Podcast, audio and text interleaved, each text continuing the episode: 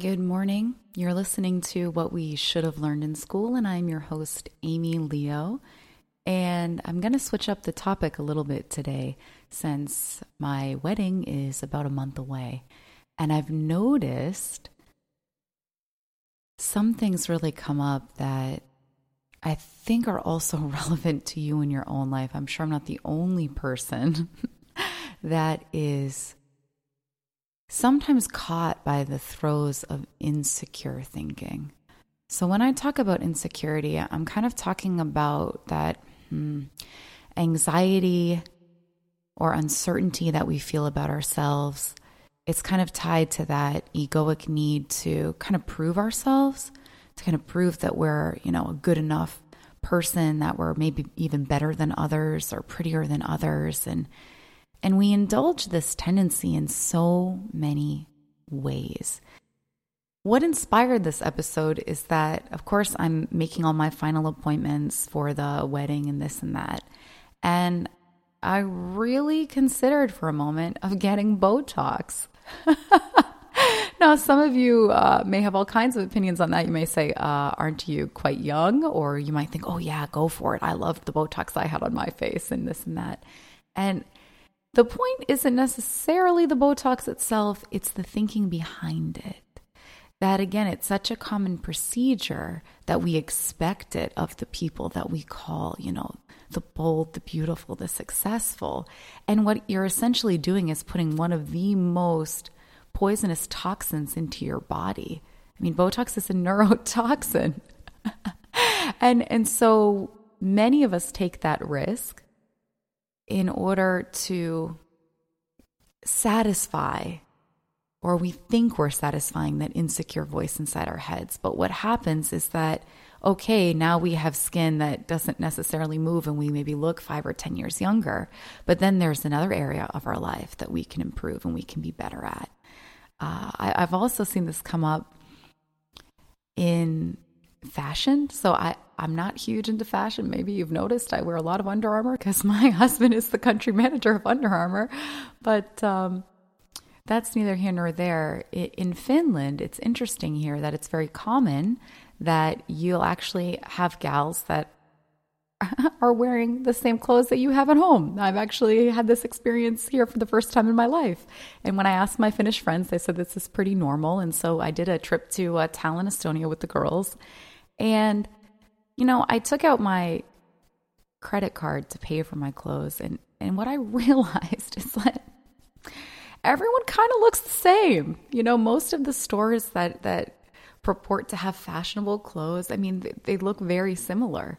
And when I really looked around, I asked myself kind of the question, you know, what is the cost of insecurity? What is the cost financially?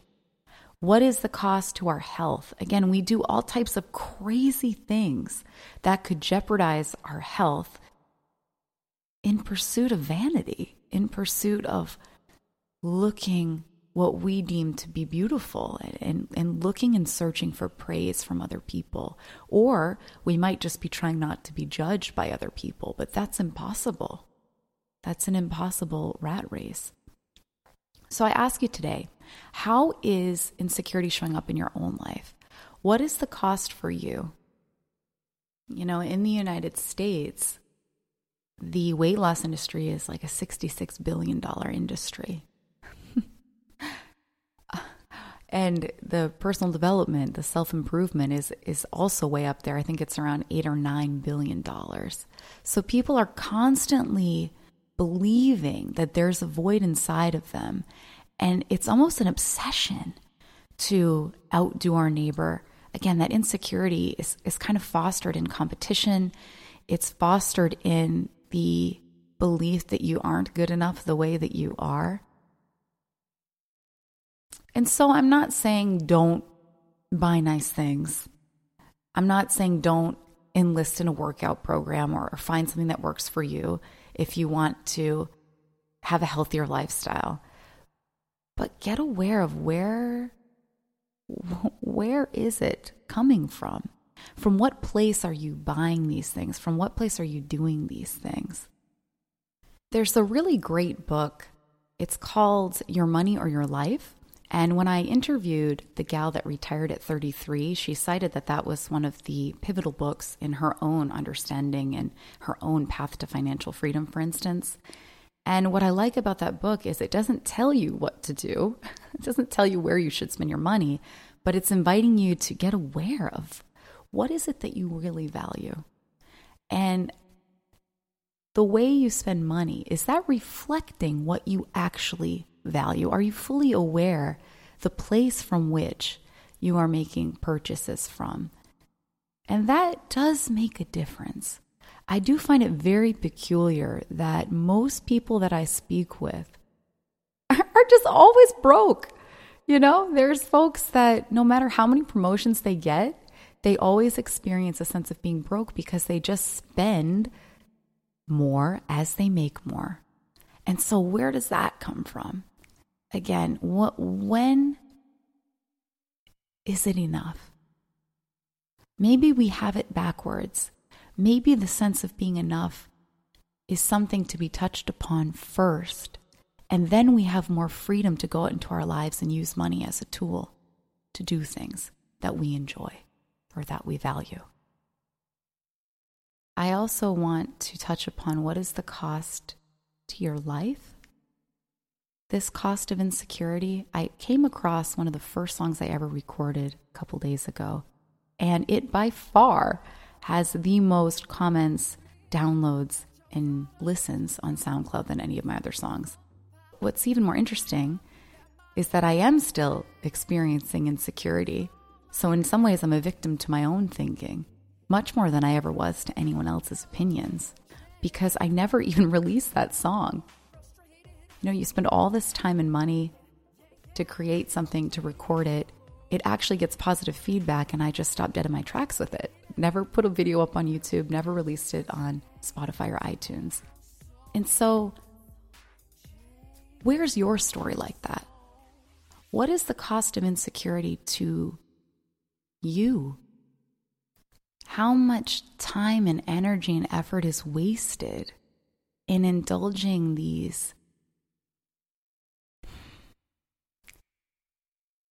made up ideas about yourself that you probably got from the culture that you were raised in. They probably were not your original idea as a as a baby. You know, when we're children and learning and we're learning to walk and talk, there isn't an insecurity there. We're not doing that for other people. We're not like concerned, oh my God, how will I look if I fell down for the eighth time? You know, we're just in life, we're just living. And, and there's a freedom there. And that's a freedom that we can begin to tap into more and more as we're an adult. It, it's a remembrance almost of the fact that at the core, we are vessels of consciousness we can experience a whole range of thoughts and feelings and behave from that or not. And so, what is the cost of insecurity to your wallet, to your health, to your life? How much time do you waste indulging these insecure thoughts, time of your life that you can't get back?